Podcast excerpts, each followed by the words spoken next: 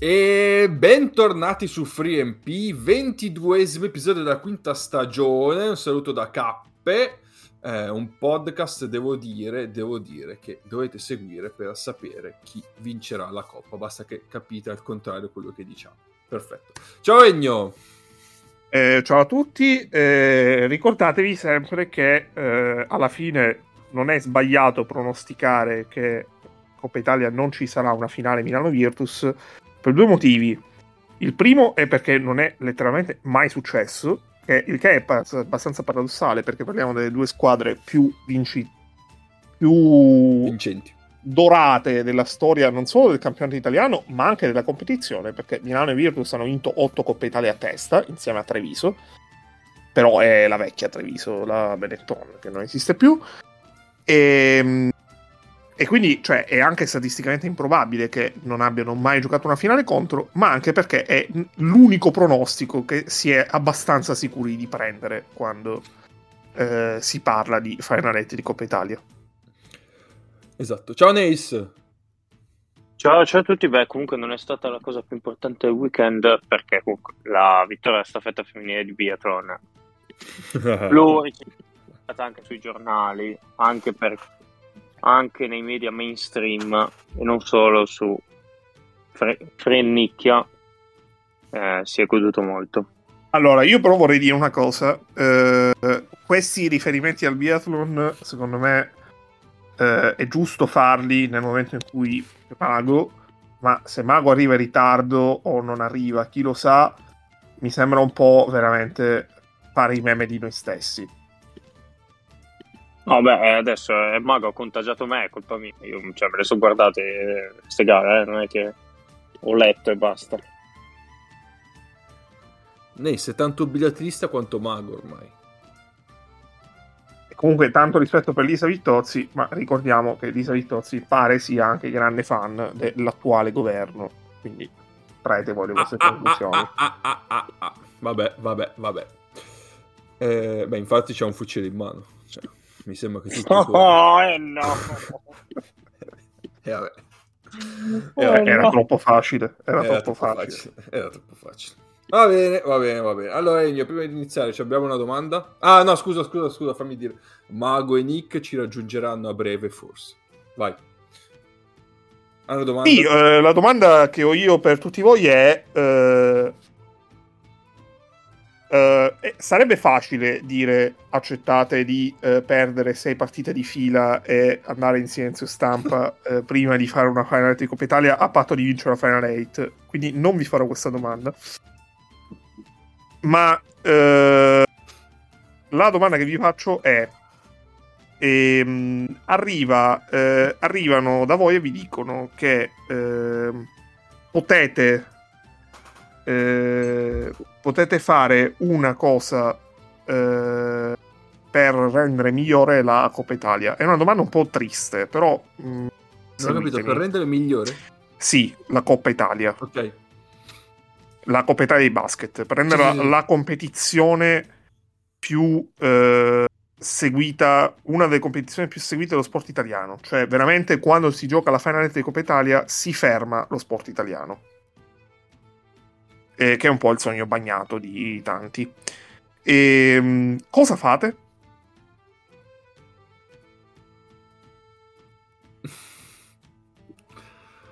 Non lo so, cosa si può fare? Mi sembra una competizione già in salute. Eh...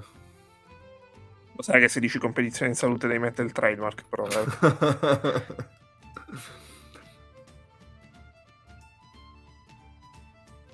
Sì, anche perché... Ti faccio la domanda inversa, cosa manca a questa Coppa Italia? Eh, tempo e altre edizioni così. Quindi facciamo che le prime due in classifica hanno pure un, un handicap, tipo uno straniero in meno. No, no, no, secondo me, cioè, quest'anno è andato tutto veramente molto bene e eh, e lo dico a prescindere da, da quelli che sono i dati di ascolto che non conosco. Cioè, l'unico dato di ascolto che praticamente è stato mezzo reso noto è stato eh, lo share di eh, Milano di Virtus Tortona in semifinale e, ed è bassino, cioè è un dato che non trovate letto da nessuna parte perché è un dato brutto. E, però eh, per il resto non, non, è uscito granché, ma non credo nemmeno sia da un certo punto di vista un problema. Eh, perché a dimostrazione che se tu fai una cosa di qualità fatta bene con palazzetto pieno, tra l'altro palazzetto più capiente d'Italia, pieno per semifinali e finale, nonostante non giocasse Milano, per dirne una. E mm, hai comunque cioè, merita, meriti comunque che ti si dica bravo senza che ti si dica ah no però eh, non ti ha visto nessuno in televisione. Ehm, quindi secondo me veramente c'è bisogno di tempo e continuità. E basta. Poi sperare che il livello della pallacanestro cresca di conseguenza. Poi in realtà io il mio sogno nascosto è che la Final 8 non siano le prime 8 ma siano le 8 che si qualificano eh, in un confronto durante la stagione con anche le squadre di A2. Cioè, tipo tu giochi eliminatorie in estate come pre-season e le 8 qualificate poi si rivedono a febbraio. Ma le 8 qualificate non devono necessariamente essere le 8 prime 8 della classifica. Mm-hmm, mm-hmm è una cosa che logisticamente è molto difficile da fare, se non impossibile, però eh, parliamo proprio di sogno nascosto. Chiaro. Eh, poi ci sarebbe magari la possibilità di, di mettere un accesso a una coppa se la vinci. Però...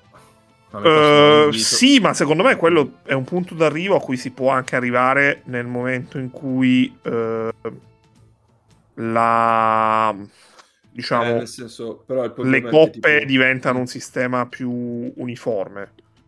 Eh, esatto, anche perché tipo in questa edizione c'erano tre, Milano, eh, Virtus e Trento, diciamo, che hanno un invito pluriennale. Sì, Trento, Trento con l'asterisco perché in realtà sì, è una roba che viene innovata. Però... Eh, però anche, Vene- anche Venezia la fa, la fa sempre. Anche Venezia, giusto. Quindi 4, in realtà, quindi cioè, loro diciamo che tutto sommato sono relativamente tranquille che la Coppa la fanno. Quindi per loro non è un incentivo. No, più che altro mi viene da dire che mm, un, sim- un possibile sintomo del livello del campione italiano, al di là di una competizione di su 5 giorni, gare secche in cui i valori possono, possono essere mescolati, perché eh, e, e, qua facciamo un gancio per, per aprire proprio l'argomento, non esiste che per quanto Brescia sia una squadra che valeva di più della classifica, che vale decisamente di più della classifica con cui è arrivata a Torino, non esiste che Brescia in una serie contro Milano vinca più di una partita, posto che secondo me finisce 3-0 una serie tra Milano e Brescia, ma ehm, questo quindi mh, mm. mm, la Coppa Italia è bellissima perché può veramente succedere qualsiasi cosa e vincerla non è scontato e infatti chi giustamente bastona Milano per come ha giocato malissimo in maniera proprio oscena la partita contro Brescia però dovrebbe anche dare il giusto valore che è alto alle due vittorie delle ultime due stagioni perché Milano aveva vinto anzi ha dominato le due Coppe Italia precedenti a questa.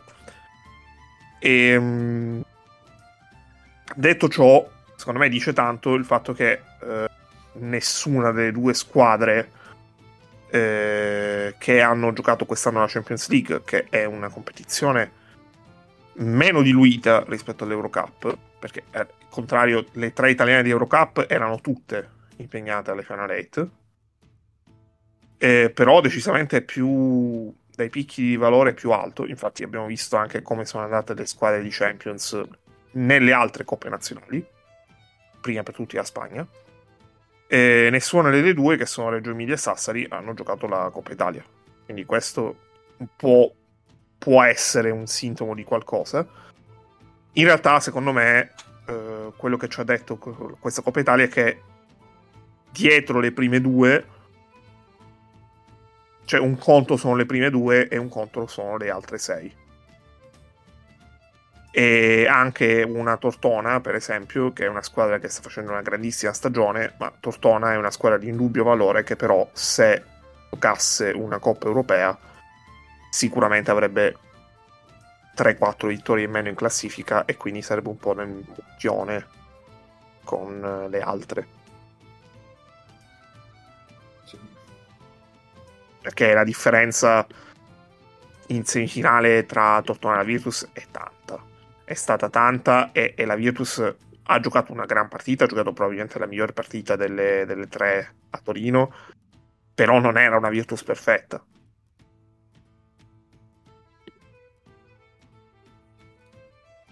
Sì, ma questo ci arriviamo a breve, dai. Esatto. Va bene. Nace, tu vuoi aggiungere qualcosa alla domanda di Ennio? Mm, no, niente di particolare. Ma cioè andrei direttamente sulle partite. Ok. Tanto, tutto sommato, devo dire che alla fine, dai, migliorare si può sempre, però queste ultime edizioni secondo me sono state tutte molto belle. Allora, allora, allora, allora. Sì, forse da, da, da quella che ha vinto Cremona. Sì, io sempre, sì da quella che ha vinto Cremona in poi, perché quella di Torino-Brescia in finale è stata incredibile la storia di Torino, anche la storia di Brescia a un certo punto, però era un po', po così anche il livello della pallacanestro, cioè quella di Torino, quella vinta da Torino ce la ricordiamo oltre perché per Torino, per Cantù che umilia Milano. E cinque anni dopo invece è successa un'altra cosa, sempre un derby lombardo. È vero, è vero. Va bene, allora, iniziamo a parlare un po' di questa Coppa Italia, l'ultima uh, ultima edizione, che ha visto vincitrice la Brescia, ovviamente, come tutti ben sapete. Uh, partiamo appunto dalla prima partita che si è giocata, che è stata Milano-Brescia, appunto, che è stata la so- subito la grande sorpresa, perché Brescia ha buttato fuori Milano. E, come previsto, ampiamente previsto da tutti noi, chiaramente. Assolutamente, come ho detto all'inizio puntata, cioè... Uh, mi pare che l'avessimo detto che Brescia era in forma e voleva assolutamente giocarla e vincerla questa coppa. Mi pare evidente che l'avessimo detto. uh, sì, eh, diciamo che conto ogni pronostico. Brescia ha disputato una buonissima partita, però nulla, eh, cioè si può dire tutto ciò di, buonissimo di Brescia, però eh, si deve anche parlare del fatto che Milano abbia fatto una partita oscena, eh, in cui è andata sotto di 16 punti all'intervallo. Anche 18. Anche 18? Eh. Sì. Eh, poi in un terzo quarto dove è passa la Milano eh, dell'ultimo uscita, tutto sommato, da quando è arrivato Napier, eh, ha ricucito un po' il gap, gap che è stato azzerato e poi Milan è passata in vantaggio, è andata anche avanti di, di 6 punti, 6 punti, 8 punti. 6, 6, 6 è possesso. Eh, ma a quel punto ha detto ok basta ragazzi, adesso eh, smettiamo di giocare e ha fatto una sequela di tiri osceni e palle perse, eh, ancora più oscene, eh, che hanno permesso a Brescia di rientrare. Brescia tra l'altro che lì in quel momento secondo me era ancora un po' convalescente, possiamo dirlo, nel senso che non è che ha sfruttato tutte le palle perse offerte da Milano, tutti i tiri sbagliati da Milano. Ci ha messo un po' a rientrare, però e dagli e dagli e dagli alla fine. Brescia è stata quella che voleva vincerla un po' di più, diciamo. Eh, qualche numerello hipster per iniziare eh, in quella partita Milano, Milano ha aperto un bel 99 di offensive rating, mentre Brescia 104. E ehm, ah sì, ce l'avevo qua, eccoci qua. Eh, un quinto, un quinto, un quinto dei possessi di Milano si è concluso con una palla persa, il che complimenti a tutti.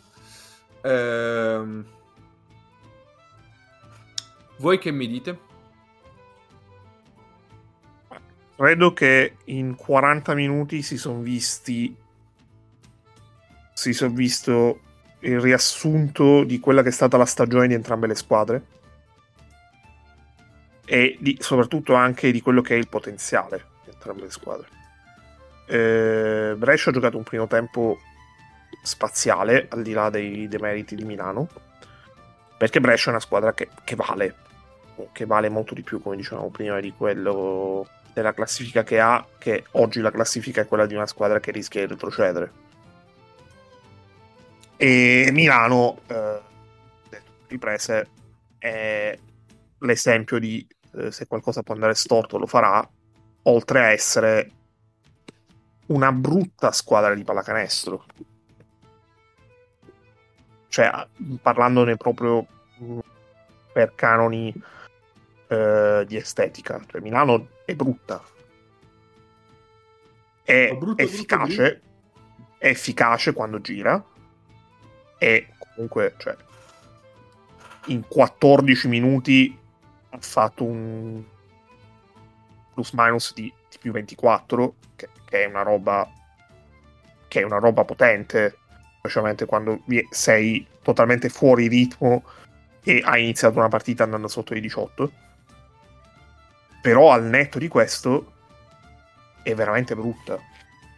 E mm, il fatto che a un certo punto entri in questa sorta di stasi per cui eh, qualsi- non c'è una transizione che sia una, non c'è un contropiede, la, la, capacità, oltre che la volontà, proprio la capacità di correre eh, in campo aperto e eh, sia tutto veramente estremamente macchinoso, laborioso, pochissimo, pochissima capacità di tagli, pochissima capacità di letture senza palla.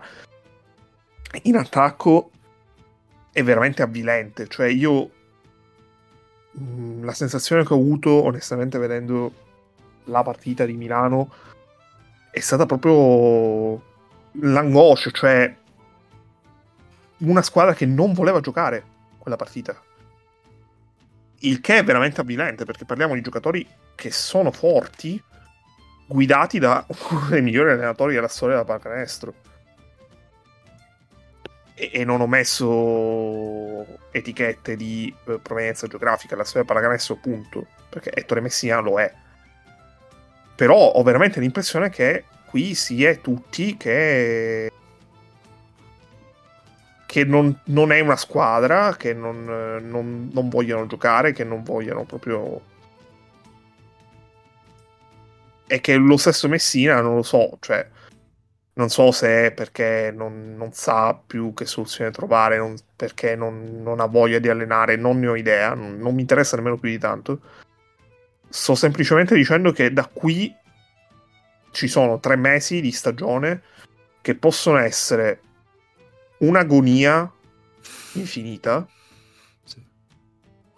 Che perché fondamentalmente, allora, l'ultima volta che Milano ha preso un'umiliazione come questa, eh, l'umiliazione poi servì per fare quadrato e vincere lo scudetto.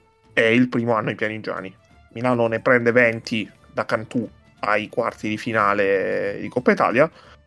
Eh, poi quella Milano da lì si ripia abbastanza in Eurolega ovviamente era totalmente fuori da qualsiasi discorso qualificazione, però per esempio va a vincere a Barcellona, per fare un esempio. Era comunque un Barcellona non di altissimo livello, anche se era anche lui, anche, il, anche quel Barcellona fuori dai...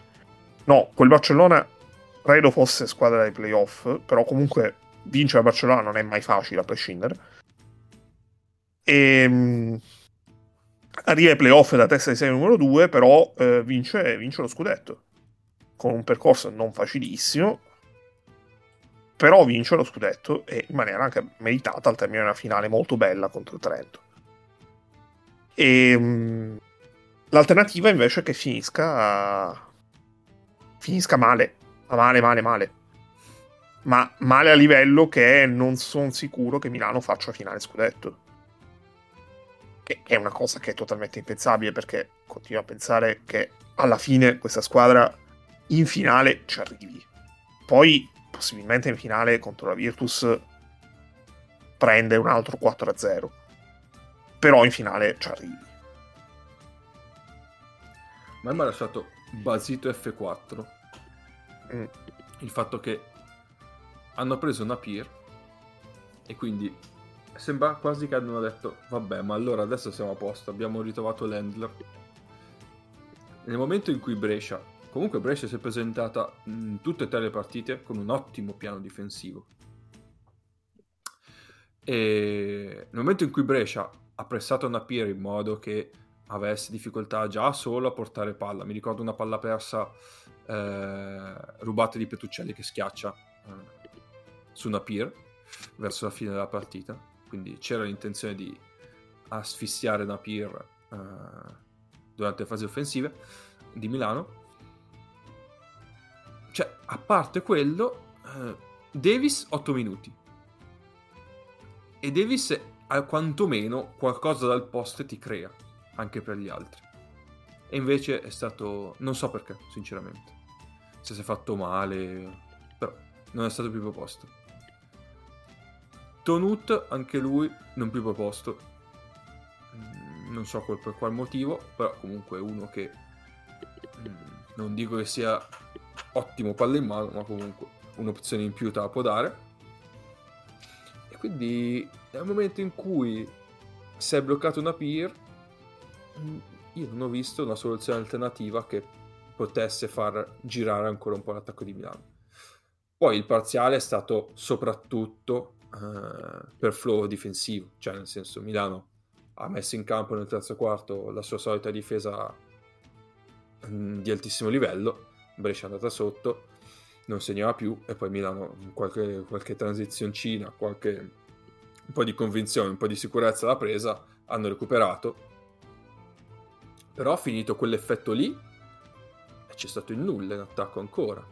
E quindi siamo tornati a prima eh, di quando arrivasse una peer. Boh, cioè, boh, perché il problema poi qua è mm, che non hanno, tutti gli stranieri, bla bla bla. Però io ho visto ancora un po' i fantasmi delle, delle, delle settimane precedenti alla Pier. Non lo so. Ah, vado, vado, breve un attimo su una cosa sulle rotazioni proprio al volo, che stavo per dire prima. Uh, l'impressione che ho avuto io sulle rotazioni, posto che è tutto verissimo quello che hai detto, è che alla fine Messina abbia continuato a cavalcare l'assetto che gli aveva permesso di rimontare.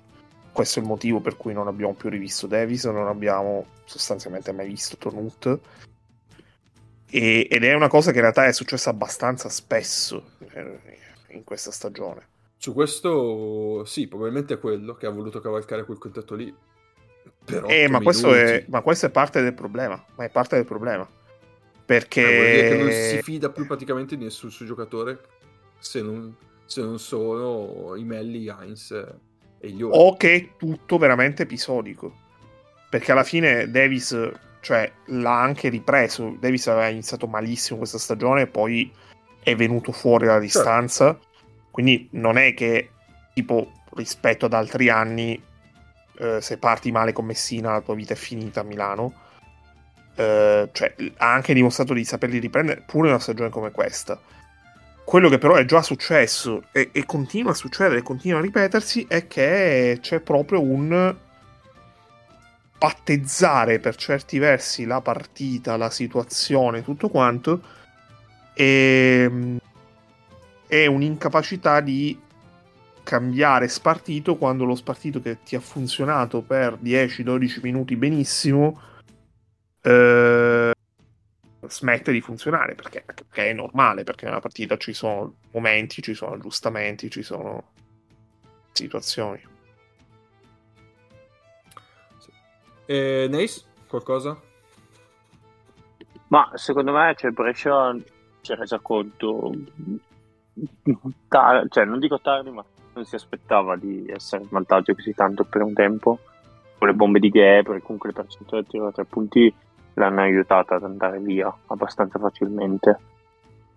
E, mm, e questo l'ha permesso comunque di contenere il rientro di Milano perché come forse aveva detto in ultimo anche Magro cioè non si aspettavano che Milano rientrasse alzasse, alzasse i giri del motore in difesa e poi in qualche modo si riuscisse a sbloccare perché Beron aveva, era partito malissimo.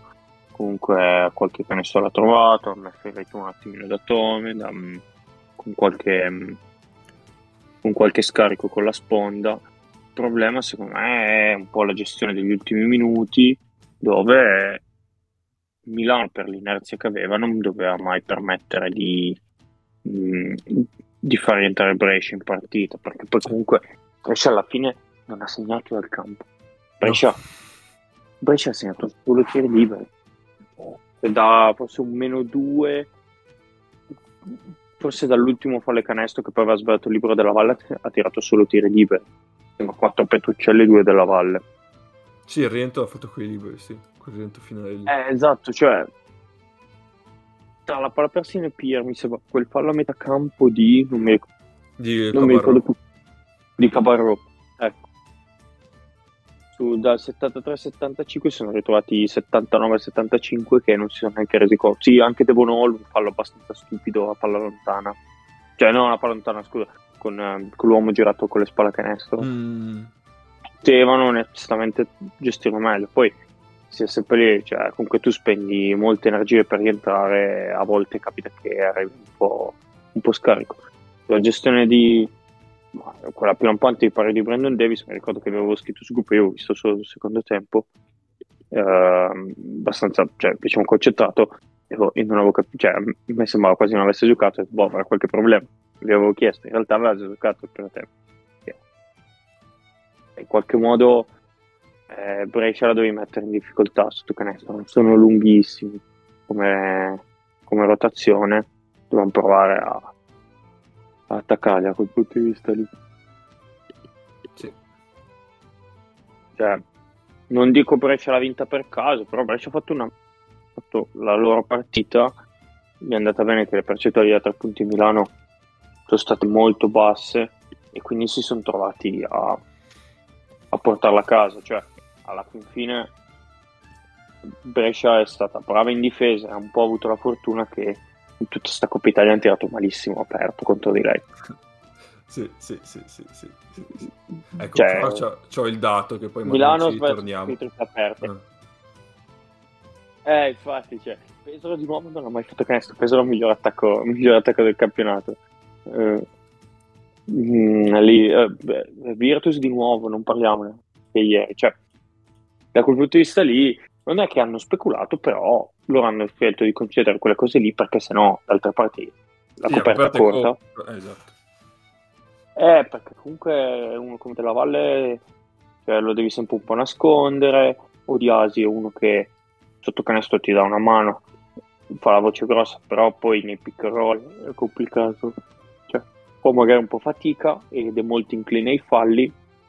Loro il rientro di Petruccelli li ha cambiato tanto perché loro se no doveva giocare tanto moss Certo. e quindi ci perdevano in attacco, non avevano, cioè faticavano da quel punto di vista. certo. E sono felice che alla fine l'NBA ha dato un po' premi, non dico a caso, cioè non dico a caso, però sì, ha cercato di inventarsi qualche premio. Ha vinto, ha vinto come lì uh, Best Defensive Player della competizione Kurnu, che è un giocatore veramente sottovalutato. Quonu. Kwon, Sì, allora... Buono, perché l'anno, scor- l'anno scorso a Cremona era uno dei migliori quando è andato a Scafati, gli ha vinto quel paio di partite scomode e li ha fatti salire, cioè un giocatore che sta sempre solido e mai troppo realmente considerato. Sul dato del tiro da tre punti su- eh, in difesa, allora Brescia in stagione regolare concede 1.1 a punti per possesso in tiri, in tiri piedi per terra. In questa competizione ha concesso 0,9. 0,9.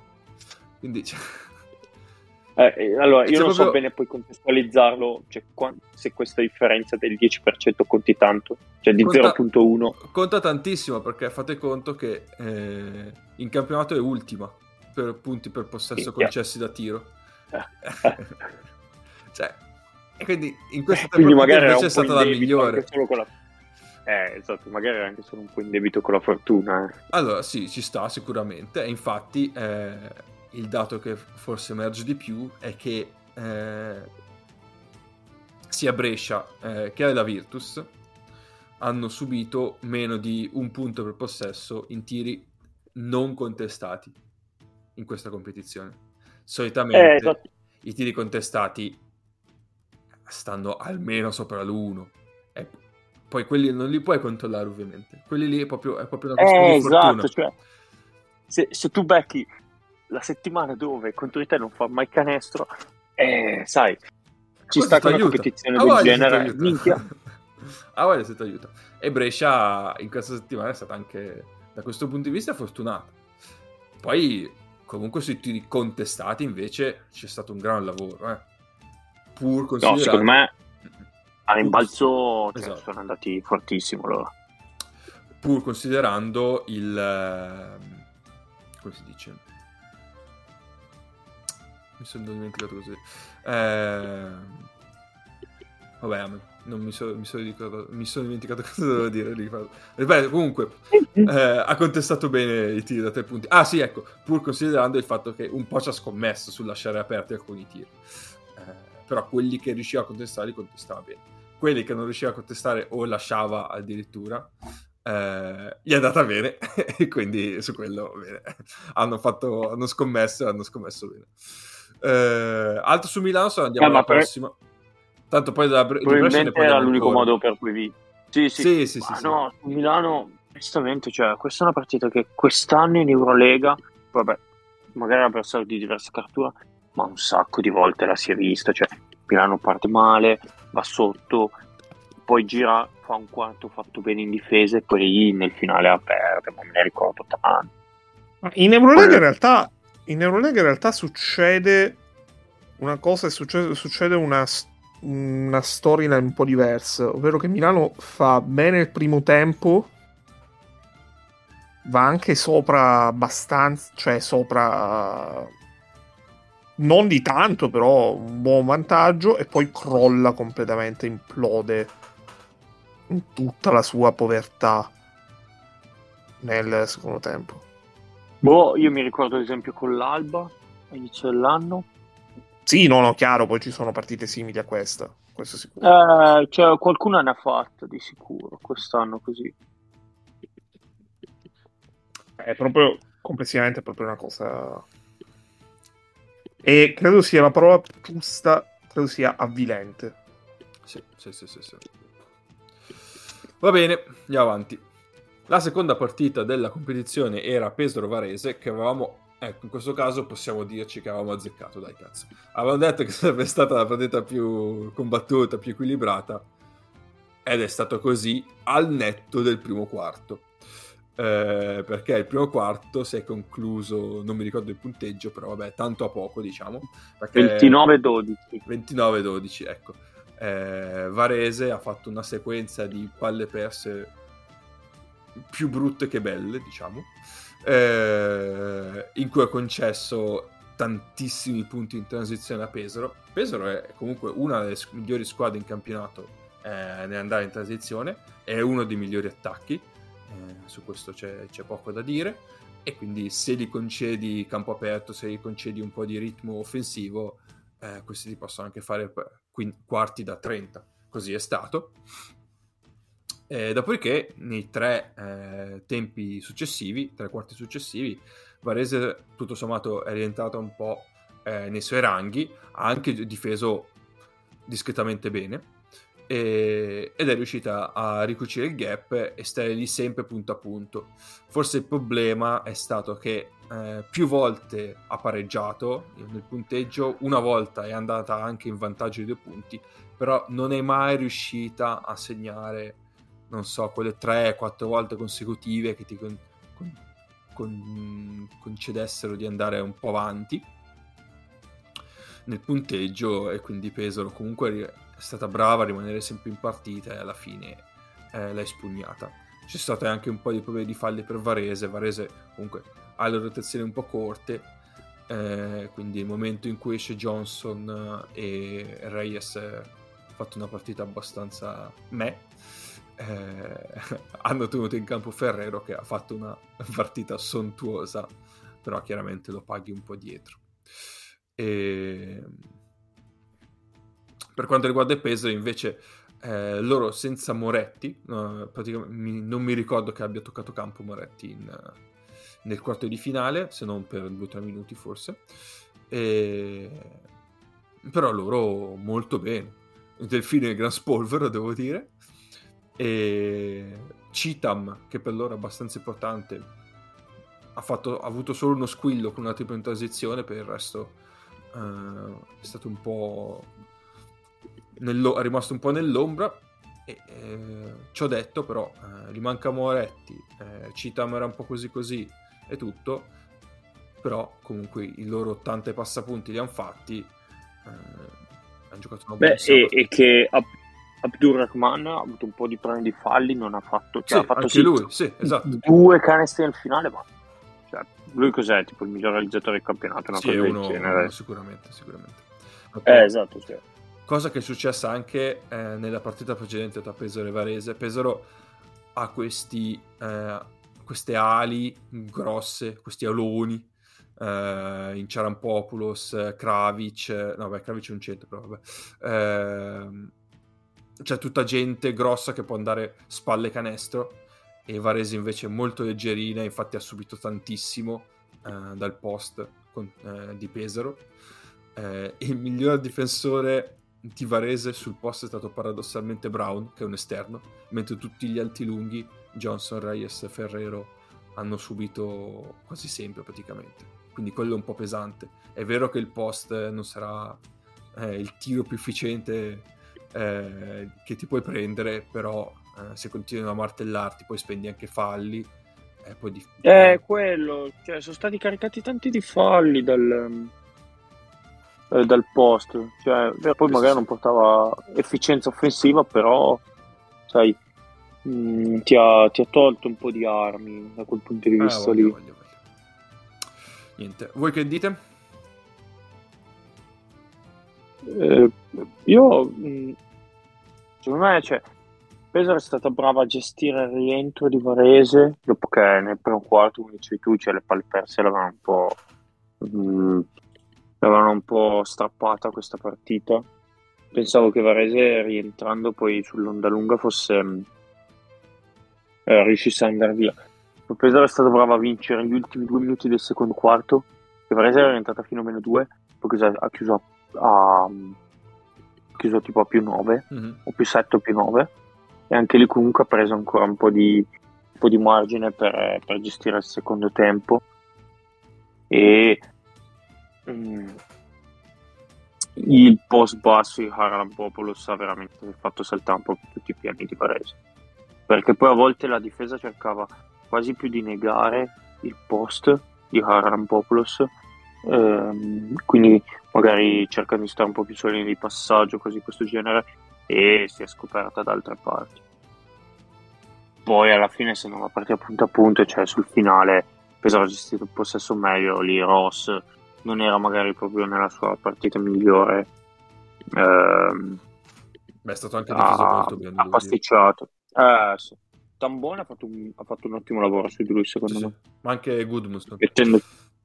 Eh, sì. Una bella staffetta gli hanno fatto. Ecco, se diciamo prima di, di Milano che ha perso un quinto dei possessi, ha fa- cioè ha perso un quinto dei possessi, Varese ne ha perso un quarto, 25 di turnover rate. Quindi non male, devo dire, non male. Ennio? Uh, sono totalmente d'accordo con voi, non ho molto altro da aggiungere. L'unica cosa che dico è che spero che questa sia una serie di primo turno ai playoff. Eh, ci sta. Perché siamo a due partite tra queste due squadre che sono molto divertenti. Eh, potrebbero incrociarsi ai playoff perché comunque cioè, dopo la fine del giro d'andata non è che hanno eh, non è che hanno non è che sono implose diciamo così e poi la classifica è molto corta sotto, sotto le prime tre quindi eh, potrebbero rincrociarsi e vorrei vedere almeno tre se non cinque partite tra queste due squadre. Eh sì, anche perché poi squadre che se si mai incontrassero i playoff di per sé non dico non hanno niente a perdere, però comunque già il fatto di arrivare quarta, quinta è già un ottimo risultato per loro.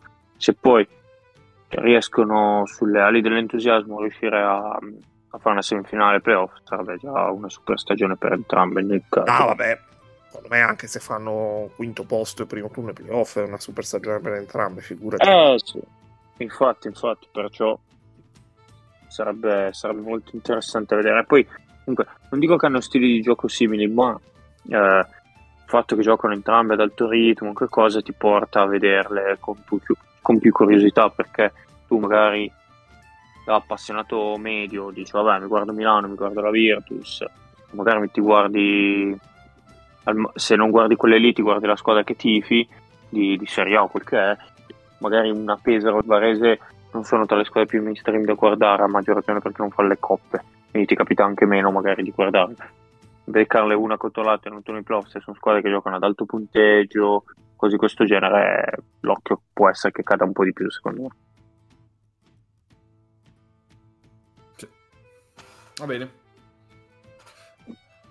andiamo alla prossima sì. Allora, terza partita è stata Virtus Venezia, che è quella che ho visto con meno attenzione purtroppo ragazzi, quindi qua mi No, ma mano. anch'io purtroppo sono deficitario. Eh, anche io ti posso aiutare molto poco. okay, io okay. Giovedì, giovedì non ho visto un cazzo. Ok, perché avevo allenamento, quindi... Eh, siamo in due. Eh. e qua, qua, dobbiamo inserire, dobbiamo fare spazio per l'analisi della vittoria precedente alla sconfitta esatto, eh, esatto. Di, di, Nick, che è il momento congresso del PD di Nick, perché questo sarebbe un grandissimo momento congresso del PD. E... Un saluto al congresso del PD intanto, visto che ci sono le primarie. E e quindi niente, visto che Nick non c'è, eh, sì, niente sì, momento analisi. L'unica cosa che avevo notato è che eh, nel primo turno l'unica squadra che è riuscita ad andare oltre i 110 punti posse- eh, su 100 possessi è stata appunto la Virtus che ne ha fatti 112, mentre tutte le altre sono state sotto i 100, tranne Brescia 104 e Tortona 100. Quindi Venezia ne ha fatti 93. Quindi Mm, tendenzialmente mi aspetto una partita abbastanza in controllo della Virtus eh, per tutta la partita. Ecco. Eh, però, eh, Dici che eh, Venezia non è, non è, guarita dopo solo una, vitt- una partita senza De Raffaele? Eh, dico, dico, posso... Non lo dico, lo presumo. Ecco. poi vediamo. Eh, discorso simile per Tortona Trento, nel senso che eh, appunto io mi stavo allenando quindi non l'ho vista. Eh, però dal punteggio devo dire che sarà stata una partita combattuta, cosa che non mi aspettavo sinceramente. Eh, però mh, mm, anche voi non l'avete vista, quindi andrei oltre. No, l'unica cosa che mi viene da dire è che purtroppo ha rimediato un qualche tipo di fastidio spagnolo, che è il motivo per cui non ah, giocava con la nazionale. È vero, è vero, è vero. È vero, è vero. Va bene, eh, andiamo avanti. una stagione abbastanza sfigata, nonostante, sì. cioè, quel poco che abbiamo visto è eccellente. Eh, però siamo, cioè, è appunto poco, poco che abbiamo visto. Cioè, paradossalmente, l'anno scorso a Cremona ha giocato molto di più in una squadra che era molto più dimenticabile. Esatto, va bene. Andando avanti, la prima semifinale è stata eh, appunto Virtus Tortona.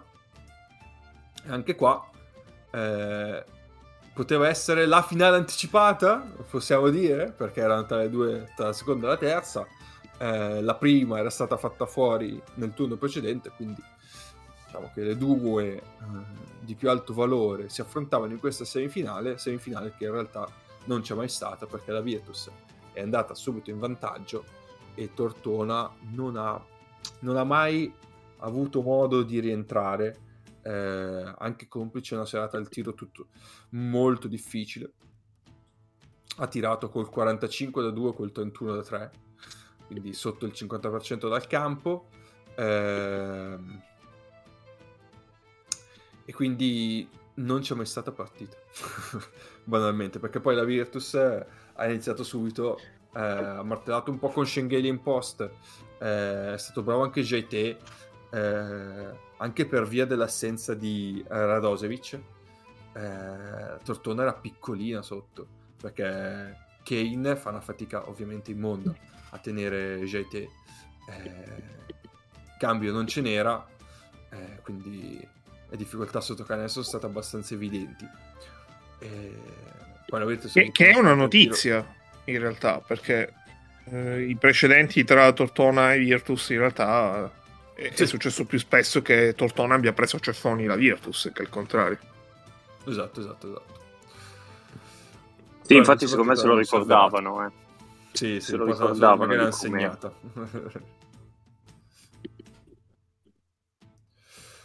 E infatti anche questa la Virtus ha raggiunto 128 di, di offensive, mentre Tortona solo, 100, eh, solo, solo 92. Quindi pratica poi nel punteggio di lagata mm, io quasi oserei dire che il secondo tempo è stato tutto garbage time. Eh. Sì, non, non, si può chiamare garbage, ma è realmente come cioè, se lo fosse stato. Eh sì. Cioè, non, non mi è mai sembrato che Tortona eh, avesse avuto realmente l'ardore di dire adesso ce la facciamo rientrare. E poi il punteggio si è aumentato, quindi ciao. È un po' una delusione, Tortona, che esca così, secondo voi? Beh, alla fine, se, cioè, secondo me il bias sul fatto che oh, Tortona è uscita così male, tutto è dato dal fatto che Tortona le altre volte, um, le altre volte si era, cioè, era stata un po' la bestia nera della Virtus alla fin fine. Campionato l'anno scorso, andata aveva vinto bene, in casa Tortone poi ha, in casa della Virtus l'era giocata punto a punto. In Coppa Italia di nuovo aveva vinto bene Tortone l'anno scorso. Quest'anno poi... era un 3-0, ma è un 3-0 bugiardo. Sì, perché comunque la gara 1 aveva spostato tanto, il modo in cui era finita, l'aveva indirizzata abbastanza. Ok che la squadra è un po' cambiata, però lo stile del, di gioco della squadra, il modo in cui Ramondino imposta le sue squadre, cioè la sua squadra è abbastanza simile a quello dell'anno scorso. Quindi ci si aspettava che potesse fare di più, però di per sé la Virtus è molto più forte della, di Tortone. Cioè era quasi più una notizia il fatto che la Virtus perdesse con Tortone che viceversa.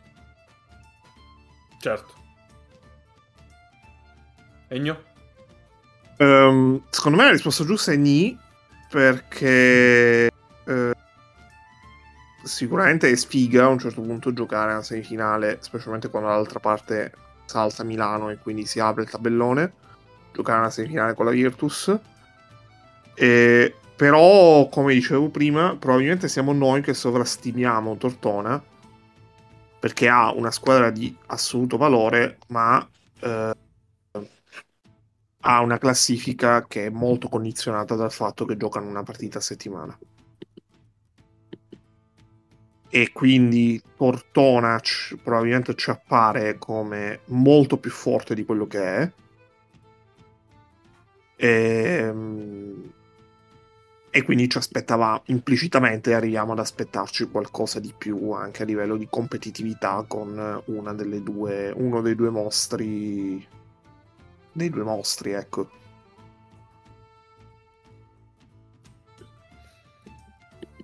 Va bene.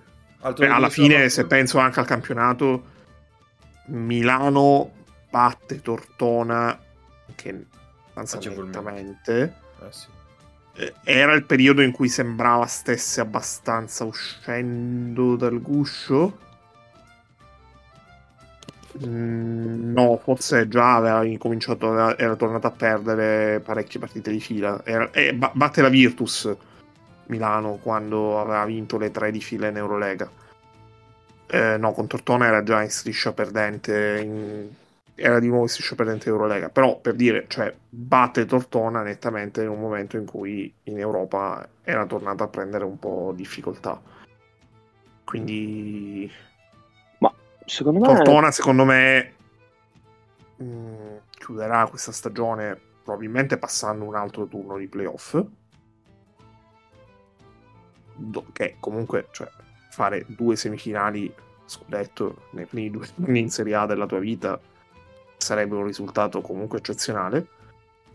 E, ehm, però l'anno vero, l'anno in assoluto della verità per tutti, a partire da oltre che dal nucleo di giocatori, anche dal coaching staff, perché Ramondino è sicuramente molto bravo, però eh, serve comunque per capire quanto bravo può diventare anche un anno con l'esperienza in una Coppa Europea. Sì, esatto, cioè, secondo me è un po' una provocazione, ma la tortura in quest'anno è più scarsa di quella dell'anno scorso già solo so che Nick a lui piace tanto Candy secondo me mascolo l'anno scorso era meglio.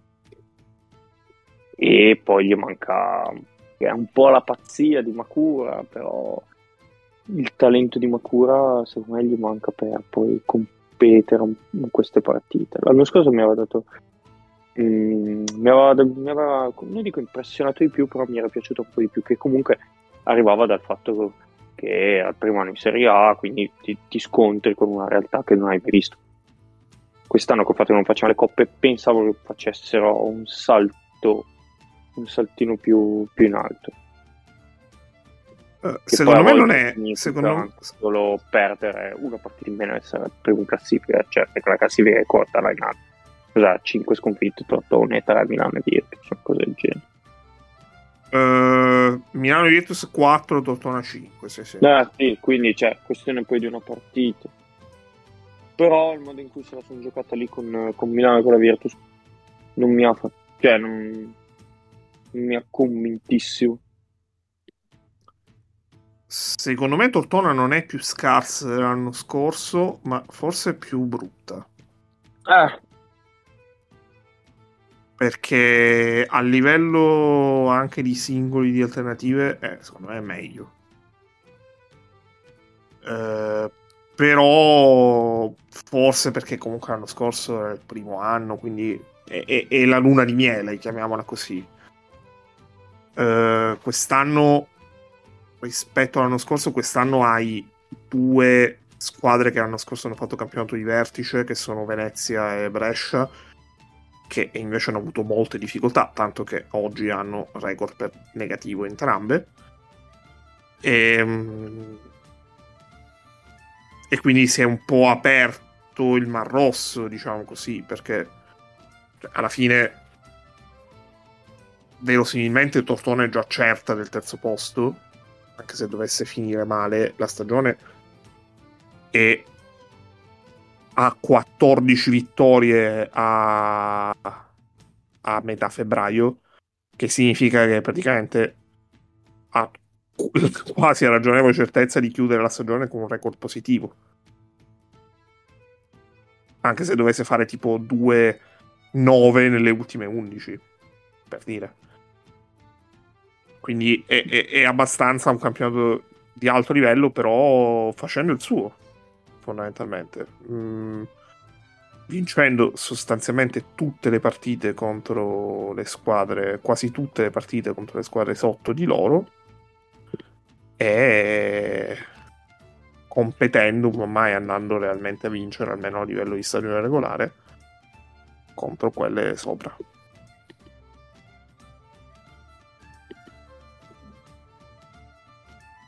Ok,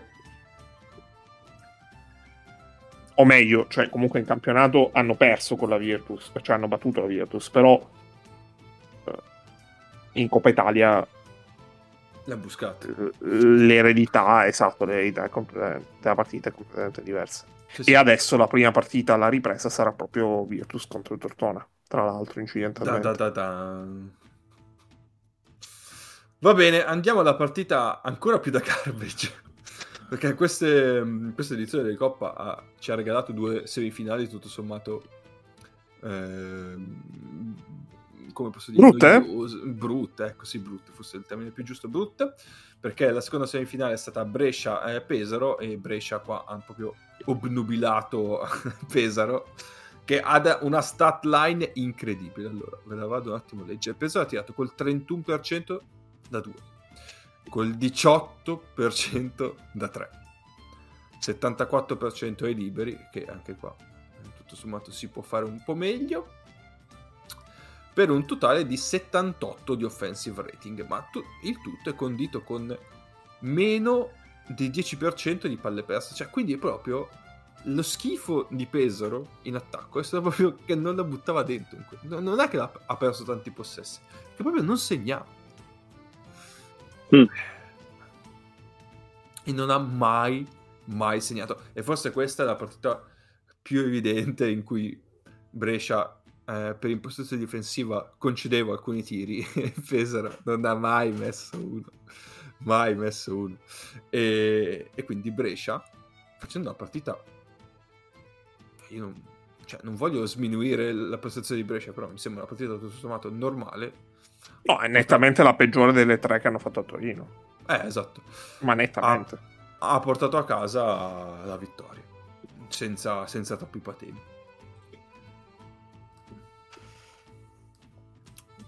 Non so cos'altro aggiungere su questa partita perché mi sembra abbastanza così, lineare. Sì, non è che ci sia troppo da dire onestamente. Beh, sono i, i limiti di Pesaro. Pesaro è una squadra che sta facendo un campionato tranquillamente sopra le più rose aspettative.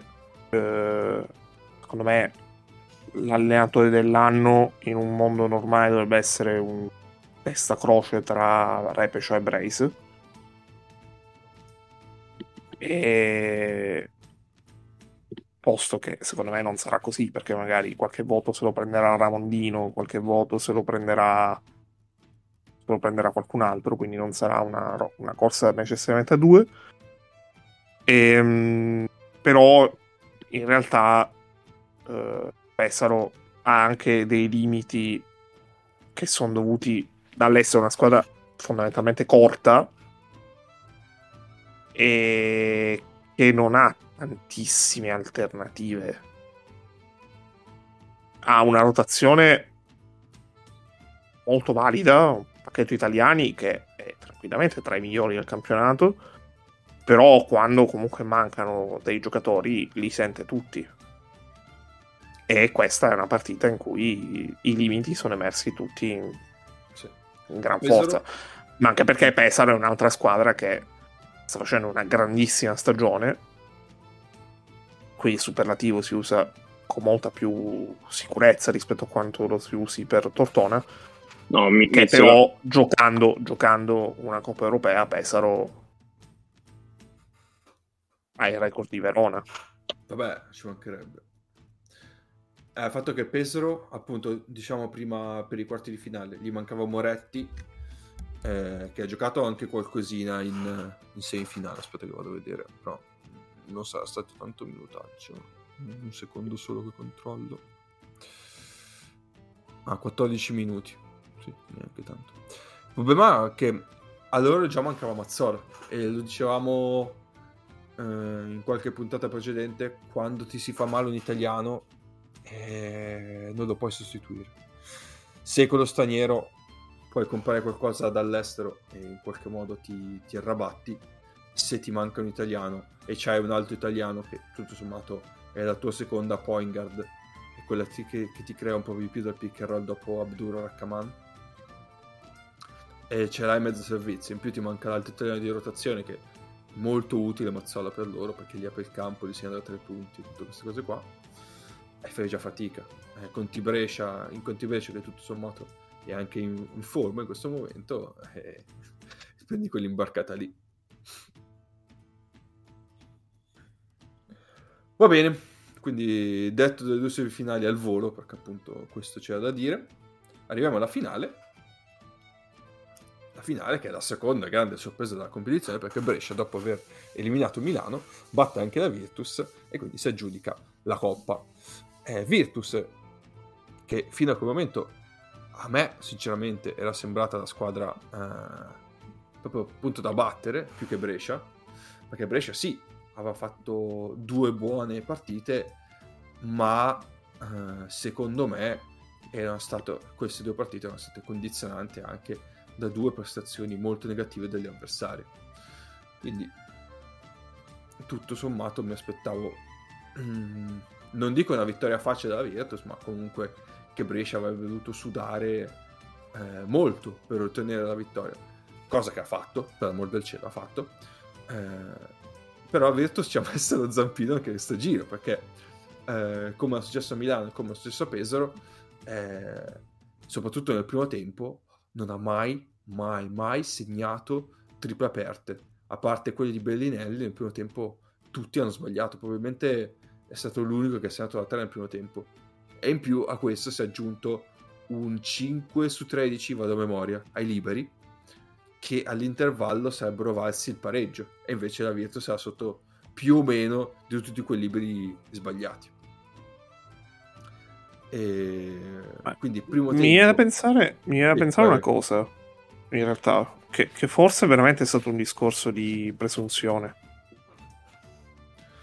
Ma io voglio sperare di no, dai. Come la, per come l'ha buttata Scariolo. Scariolo l'ha buttata in maniera abbastanza edulcorata. Nel senso che mh, mm, pensavano più quanto sarebbe stato bello vincerla che a vincerla. Però la... il primo tempo della Virtus è stato terrificante. Oddio, ma c'è, c'è, comunque da fare gli elogi a Brescia. Eh, sì, sì, perché, chiaro. Perché difensivamente comunque è stata la prima squadra della competizione che ha retto le, la Schengelia Impost. Schengelia Impost in questa, nelle prime due partite aveva creato non proprio i grattacapi, non solo perché segnava, ma anche perché creava anche per gli altri. E, e invece Brescia è riuscita a contenerlo tutto sommato abbastanza bene. Anche GT eh, non è stato un fattore come nelle precedenti. Eh, e poi se GT inizia, che poi qua se ci fosse Nick secondo me sarebbe meno... Eh, come si dice? Meno educato di me probabilmente eh, GT nel momento in cui non è più un fattore in quelle condi- eh, sotto canestro e poi diventa anche un po' pesantino da reggere in difesa. Eh, perché appunto Brescia eh, nel piano partita di Brescia si è sentito proprio un time out di Magro che diceva o Bellinelli o Teodosic e quelli sono da attaccare. Poi se coinvolge anche GT in, in, in un pick and roll cioè Della Valle ha avuto delle buonissime letture sul pick and roll ha sempre trovato l'uomo libero che si creava eh, con le rotazioni e, poi da lì Brescia è andata avanti. Sì, ma infatti la partita eccezionale di Della Valle secondo me non è, cioè, non è tanto per assurdo diciamo nei punti segnati perché ha fatto un po' di canestri veramente di puro talento perché è entrato subito in partita poi lui talento ne ha però ha fatto dei canestri veramente difficili è il modo in cui lui è stato molto bravo ad attrarre la difesa su di sé e poi a scaricare il pallone per i compagni, a creare per i compagni. Lui ha chiuso poi la competizione a 6 assist di media, soltanto per il volume che lui crea in teoria. Però invece è stato bravo perché comunque ha doppiato, chiuso, ehm, ha sempre trovato i compagni liberi sia sotto canestro che sugli scarichi esterni.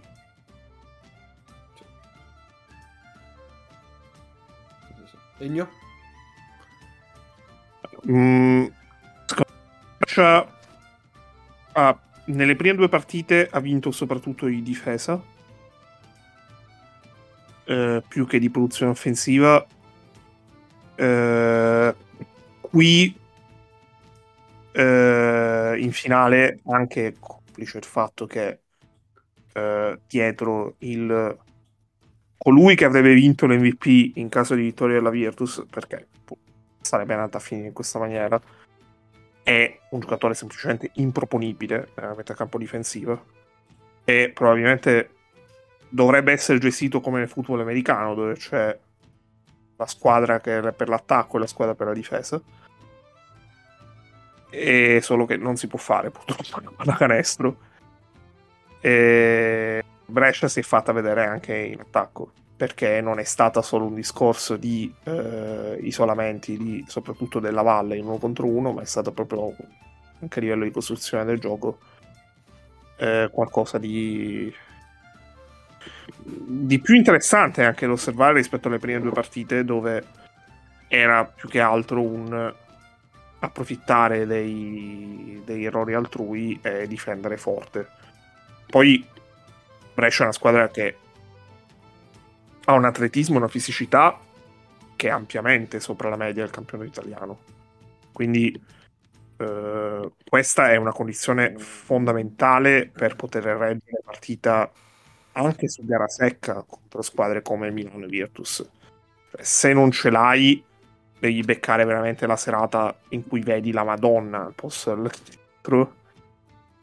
E, e, e, potrebbe anche non bastare come, come questione. E, ehm, Brescia invece ce le ha, ce l'ha tutto questo e quindi è riuscita a fare partita. Poi quello che secondo me il motivo per cui Brescia merita veramente eh, tantiss- cioè, tanti encomi e quello che è successo questa settimana può far svoltare loro la stagione è il fatto che loro siano stati in grado di reagire in maniera veramente ottimale alle risposte, alle reazioni delle due avversarie più forti, perché mh, loro uno può dire che loro hanno sprecato un più 18 contro Milano e un più credo fosse arrivato anche più 12, forse più 13 contro la Virtus. Mm, è andato anche a più 15. Eh, però in realtà secondo me è improprio usare questo termine perché quando tu vai un vantaggio così ampio contro una squadra che però è molto più forte di te, non è necessariamente detto che sei tu a buttare via quel vantaggio, quanto più plausibile sostenere che in realtà è, è l'avversaria che, che emerge con tutta forza. La Virtus fa un ottimo terzo quarto e, e la riprende in mano in quel modo. Lo fa affidandosi soprattutto a Schengeli e Beninelli. E, però la partita riesce a riprenderla. Poi è diventata nervosa, è diventata frammentaria, è diventata così. Però in realtà, tutto sommato, eh, Brescia è riuscita a gestirla e non si è fatta travolgere soprattutto dal, dall'importanza del momento, perché comunque quando tu arrivi a quel punto anche quello è un discorso che gioca. Parliamo di una squadra che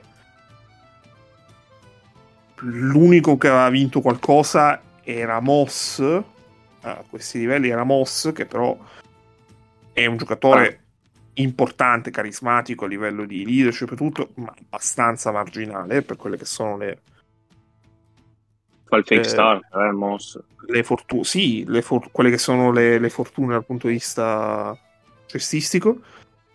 Però, eh, nonostante tutto, lui eh, comunque siamo se- magro è sempre riuscito a trovare una soluzione anche, per esempio, alla 3-2 eh, che era stata la- l'arma con cui Scariolo da un lato aveva eh, aveva provato a mascherare e a eh, coprire Bellinelli sì. È il motivo per cui fondamentalmente si è potuto permettere il Bellinelli in attacco che l'ha raddrizzata lui perché sono i canesi Bellinelli oltre a Schengelia che hanno rimesso in partita la Virtus. E dall'altra parte del campo credo non ci siano due letture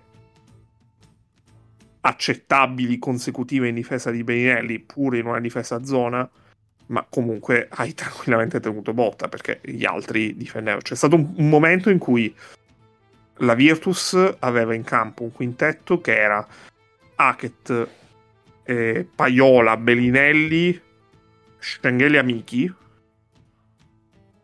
dove eh, due sono difensori super, che sono anche Tepaiola, uno è un difensore onesto, che è Schengelia, e uno è un difensore incredibilmente sopravvalutato, che anche ieri ha giocato una partita che secondo me è stata terrificante, anche soprattutto, se non soprattutto dietro e a rimbalzo, che è Jordan Miki, e poi Bellinelli, che abbiamo già detto tutto quello che c'è da dire.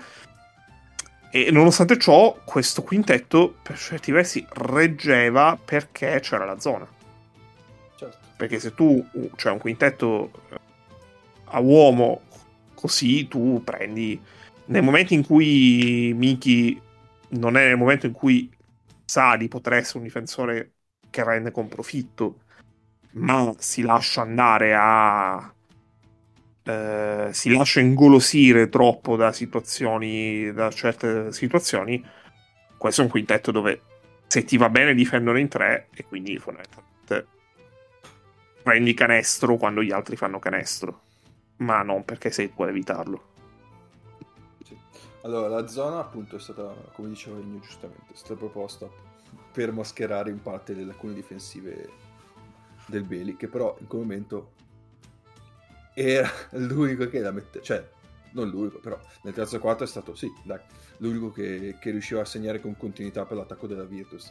Ed è stato purtroppo offensivamente era troppo importante per loro in quel momento lì, quindi non si poteva toglierlo. Però eh, diciamo che se ne faceva 20 la, la dif- eh, ne concedeva 21 in difesa probabilmente, nel senso quello è il problema. Quindi ha cercato di masterare con la, con la zona. Zona che ha dato un po' di dividendi perché comunque eh, la Virtus è rientrata anche grazie alla zona. Eh, c'è un problema che comunque hanno impiegato un po' di tempo eh, a rientrare eh, a rientrare in partita nel punteggio anche perché la zona, con la zona hanno concesso un po' di rimbalzi offensivi. Alla fine Brescia ha catturato il 35% che sono tantini eh, per una difesa che è una difesa d'elite eh, per il campionato italiano come quella della Virtus. E infatti quella cosa ha pesato non poco sul, sul risultato finale eh, poi il rientro finale è stato nel quarto quarto dove Segna- eh, anche un po' di alta gente ha iniziato a segnare da tre punti mi ricordo una tipo di Wims eh, mm. e altre adesso sinceramente non, non, mi viene il nome eh, però comunque in qualche modo hanno segnato un po' più di tre punti e hanno, sono riusciti a rientrare definitivamente però secondo me quel frangente lì in cui quella zona comunque ha concesso un po' ta- tanti rimbalzi offensivi, poi ha pesato sul risultato finale. Sì, esatto. Secondo me, cioè, Ennio ha sottolineato bene il fatto che Miki comunque non ha fatto una buona partita e quindi non, cioè, non ha avuto impatto. E io mi aspettavo che la Virtus, soprattutto nei momenti dove non c'era Petrocelli in campo, eh, cavalcasse un po' di più whips in post basso. Mm. È una soluzione che hanno usato poco, che secondo me poteva creargli, diciamo, mm, qualche soluzione offensiva in più. Perché se il pick roll di Teodosic è stato abbastanza disinnescato bene, complice anche poi le percentuali di tiri aperti della Virtus quando Teodosic l'ha fatta andare via. Um, era una soluzione che non portava dei frutti l'unica altra soluzione portata dei frutti per la Virtus era l'uscita dai, dei blocchi Bellinelli perché poi Bellinelli è bravo in attacco anche a cioè soprattutto quando bloccava quando usciva sul blocco di Schengelia poi a darla direttamente a Schengelia. E lì sfruttavano il cambio difensivo meno. Perché a volte pur di negare l'uscita di Bellinelli Brescia ha concesso delle schiacciate. Comode, libere ma l'importante era Bellinelli non la tocca perché sennò um, sì perché se no continua a tirare a segnare. Poi Belenelle non ha tirato male a tre punti, però quando tiri 14 volte a tre punti vuol dire che gli altri la palla non la toccano. Eh sì. Quindi sono anche un po' fuori ritmo. Eh sì. Cioè, Ogeleie non ricordo un tiro che abbia fatto. Ha fatto i tappina a rimbalzo. No, Lui... ha fatto un paio di. ha provato un paio di triple dall'angolo che non ha messo. Ehm. Cioè, sai, quello impatta. Di sicuro purtroppo cioè, Scariolo non trovando altre soluzioni offensive al di fuori di Bellinelli cioè, era costretto quasi a tenerlo in campo.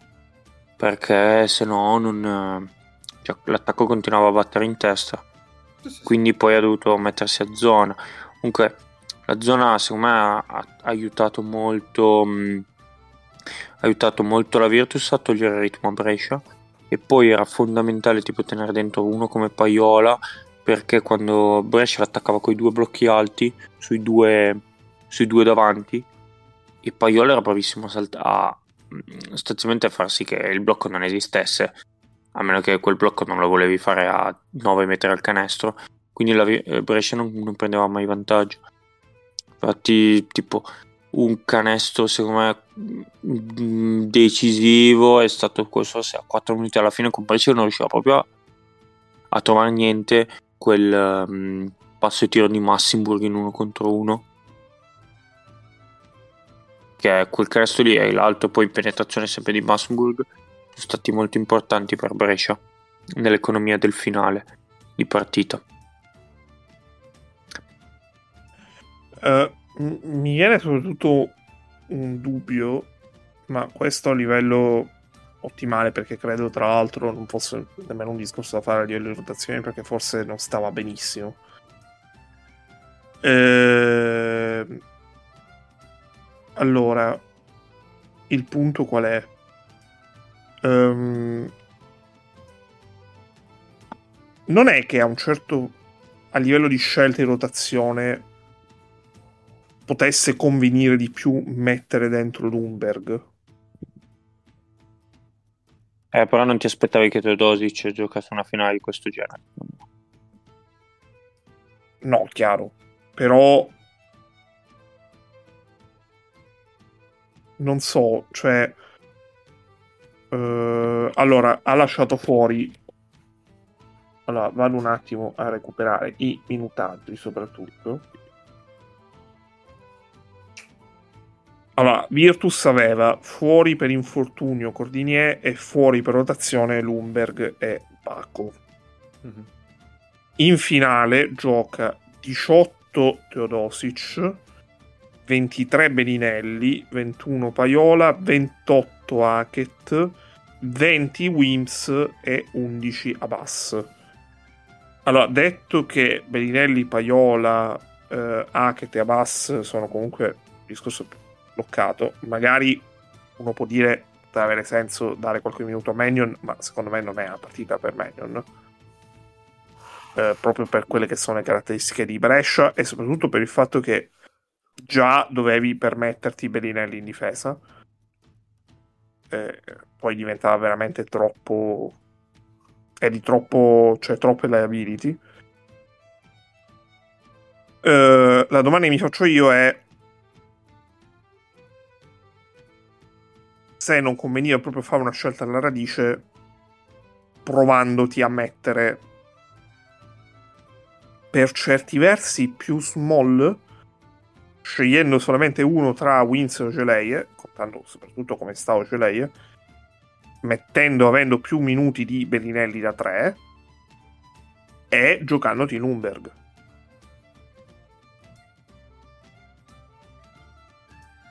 non lo so secondo me l'idea di Scariolo potrebbe essere stata che eh, sapendo che Brescia aveva comunque Cobbins fuori. Quindi le rotazioni lunghi erano un po' accorciate per Brescia. Probabilmente eh, il fatto di poter andare in post con Schengelia eh, sfruttare la dimensione di DJT sotto canestro eh, anche Miche tutto sommato eh, col pick and roll dal Rollando e poppando. Non è, de- non è malaccio. Probabilmente pensava un po' di stanare i lunghi di Brescia o caricarli di faldi e quindi avrebbe un po' complicato mm, le rotazioni di Magro. Non lo so, forse quella è l'idea.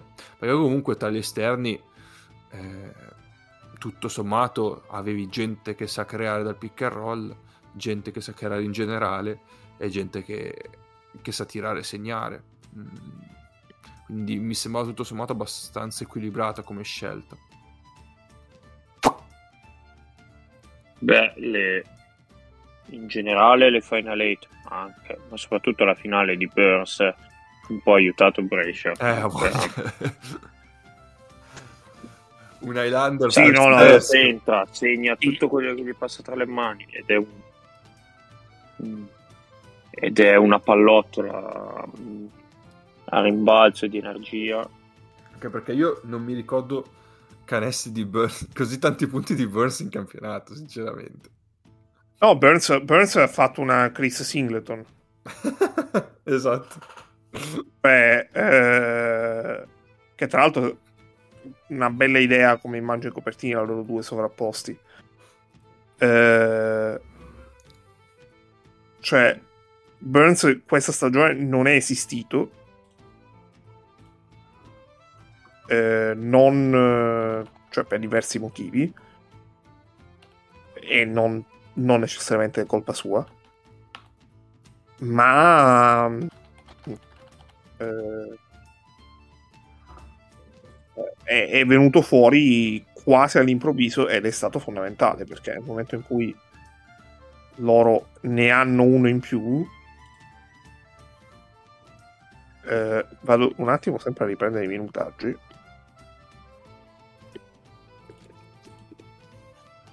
mm-hmm. nel momento in cui ne hanno uno in più possono ancora ancora di più fa reggere quel discorso di fisicità sotto canestro che dicevamo prima perché Burns gioca 15 minuti, non è che ne gioca così tanti.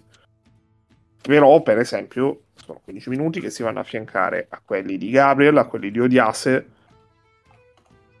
e volendo ti permettono di coprirti nel caso in cui Achele non abbia un grandissimo impatto.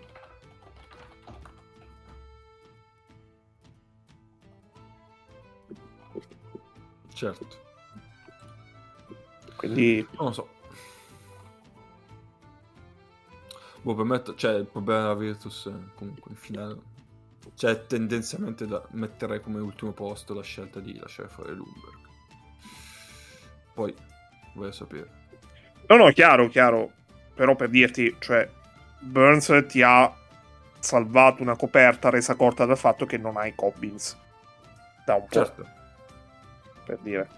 Quindi, quel, da quel punto di vista hai semplificato una situazione difficile. Sì, sì, sì. No, quello sicuramente. Va bene. Boh, direi che abbiamo detto tutto. Mi dispiace sì, che non sia riuscito a passare. Boh, magari avremo modo di parlarne settimana prossima, non so. Lui secondo me un rante ce l'ha in canna. Ehm... Beh, facciamo una breve rassegna delle altre squadre campioni di Coppe Nazionali. Vai, vai, vai, vai.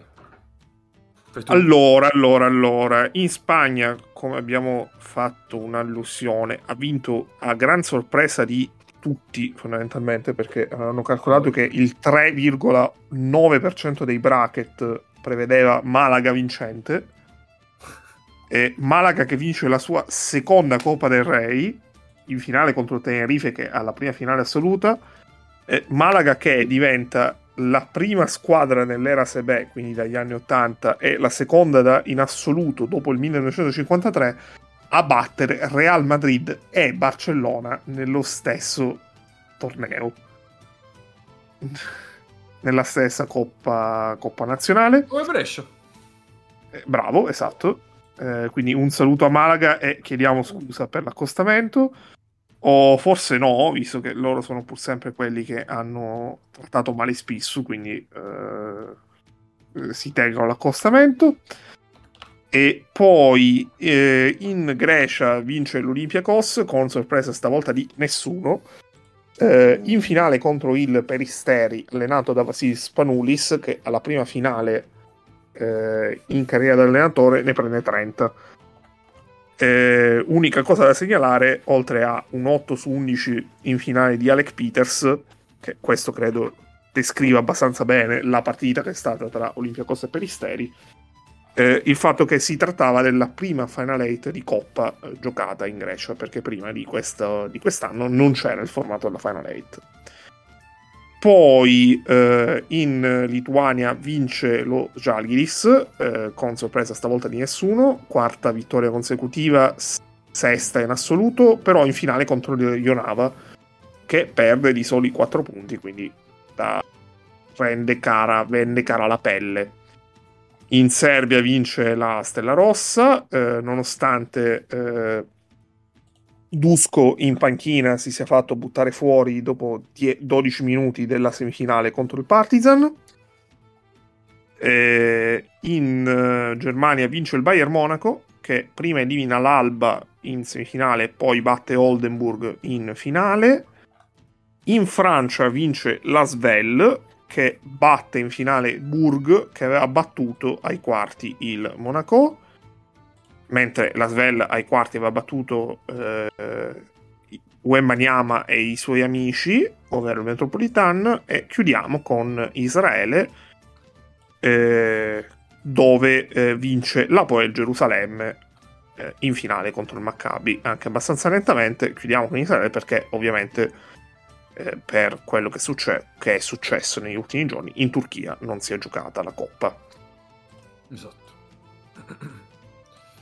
E invece questa settimana ancora non ci saranno campionati perché c'è la pausa nazionali eh? e quindi qualche escursione, veloce escursione sul, sulle partite che si giocheranno.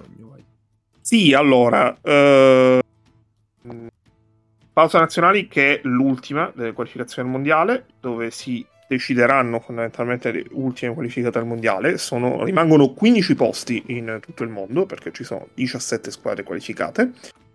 Eh, non ne rimangono tantissimi in Europa, in realtà, perché eh, abbiamo eh, conto rapido sono sì. 9 squadre su 12 che sono già qualificate.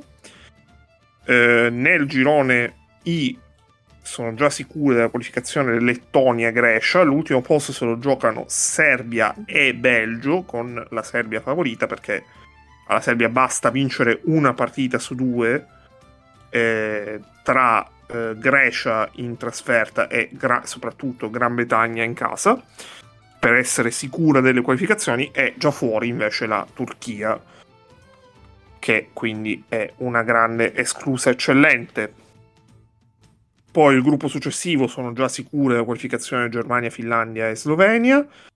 Eh, al sicuro anche Francia e Lituania. L'ultimo posto nel gruppo K se lo giocano Montenegro, Bosnia e Ungheria.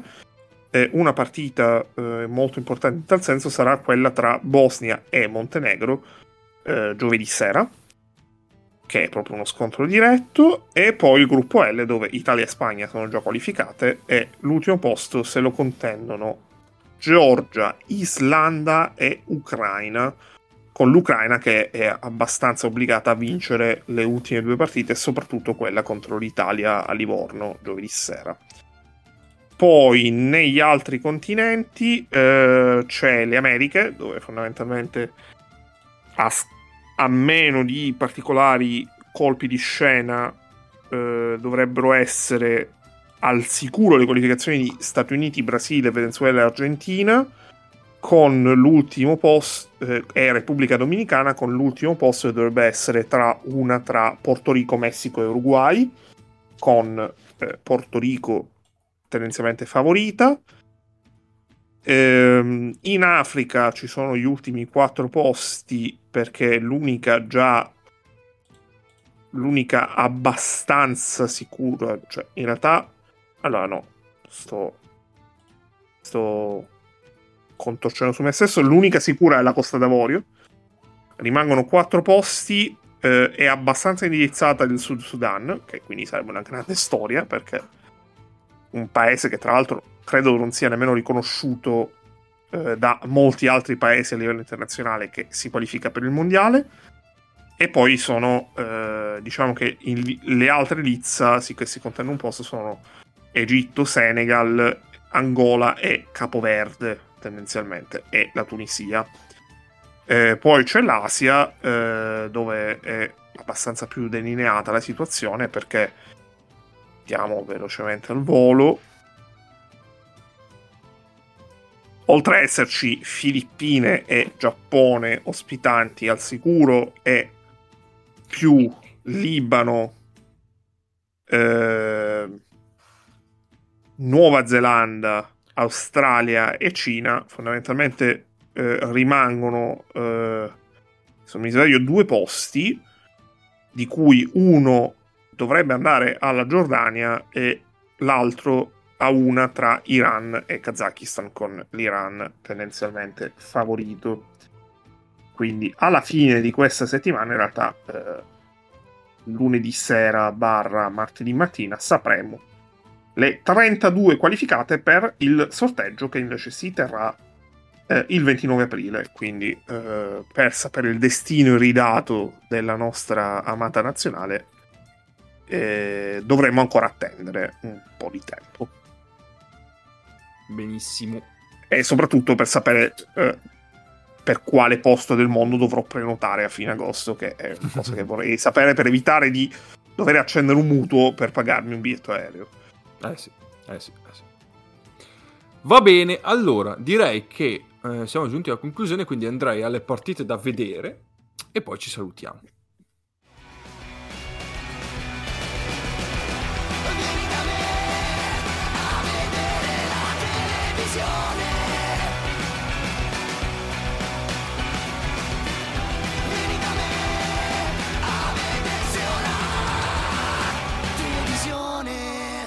Sembra che cazzo te guardi. Questa settimana appunto ci sono le nazionali, quindi gioca l'Italia, quindi una partita sicuramente da vedere, anche se eh, Ennio non è di altissima qualità, no? Beh no, mm, in realtà l'Italia è sorprendentemente molto vicina alla migliore Italia possibile, ma più che altro perché eh, conviene sempre vincere per, per il ranking. Quello sicuramente. Per per tutto, anche perché appunto siamo alla vigilia di un sorteggio e eh, può cambiare molto, poi è anche culo.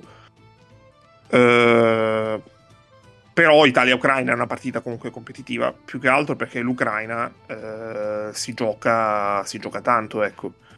Quindi già solo il fatto che una delle due giocherà per vincere e di certo l'Italia giocando in casa a Livorno non giocherà per perdere eh, o non giocherà, cioè giocherà per, con la voglia di onorare l'impegno, potrebbe essere una partita interessante. Poi, in assoluto, al di là della possibilità di vedere Wembanyama con la Francia, la partita probabilmente più interessante è Bosnia-Montenegro.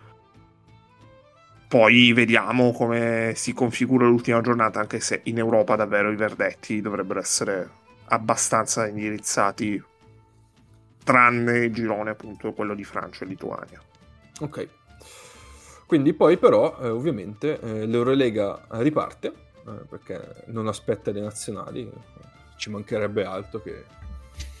No, figurati, già si sono fermati una settimana per, per, le coppe. Eh, ci mancherebbe, quindi giovedì abbiamo un Partizan Fenerbahce, mentre venerdì abbiamo Valencia Olympiacos. Eh, venerdì che era ricco di partite, devo dire. Abbiamo scelto Valencia Olympicos, ma si potevano anche scegliere qualcos'altro. Comunque. Beh, ce, ne sono, ce ne sono altre due che comunque metterei, metterei come meritevoli da menzione. Eh, Virtus Basconia è... è uno spareggio, soprattutto per la Virtus. Cioè, se la Virtus vince, si rimette definitivamente in corsa per, esatto per i playoff se perde è sostanzialmente fuori e Barcellona-Monaco invece è una sfida che vale... Ad alto livello. Sì, vale il fattore campo, ecco. Esatto, esatto, esatto. Esatto. Va bene, quindi direi che per oggi è tutto. E purtroppo eh, siamo stati solo noi tre alla fine. Non ci hanno raggiunto i due Baluba. Vabbè. Vabbè, vabbè, vabbè. Sarà Quindi è il congresso del, PD, congresso del PD con gli attuali elettori del PD praticamente. Sì, esatto. Va bene, ci sentiamo la settimana prossima, stateci bene, ciao.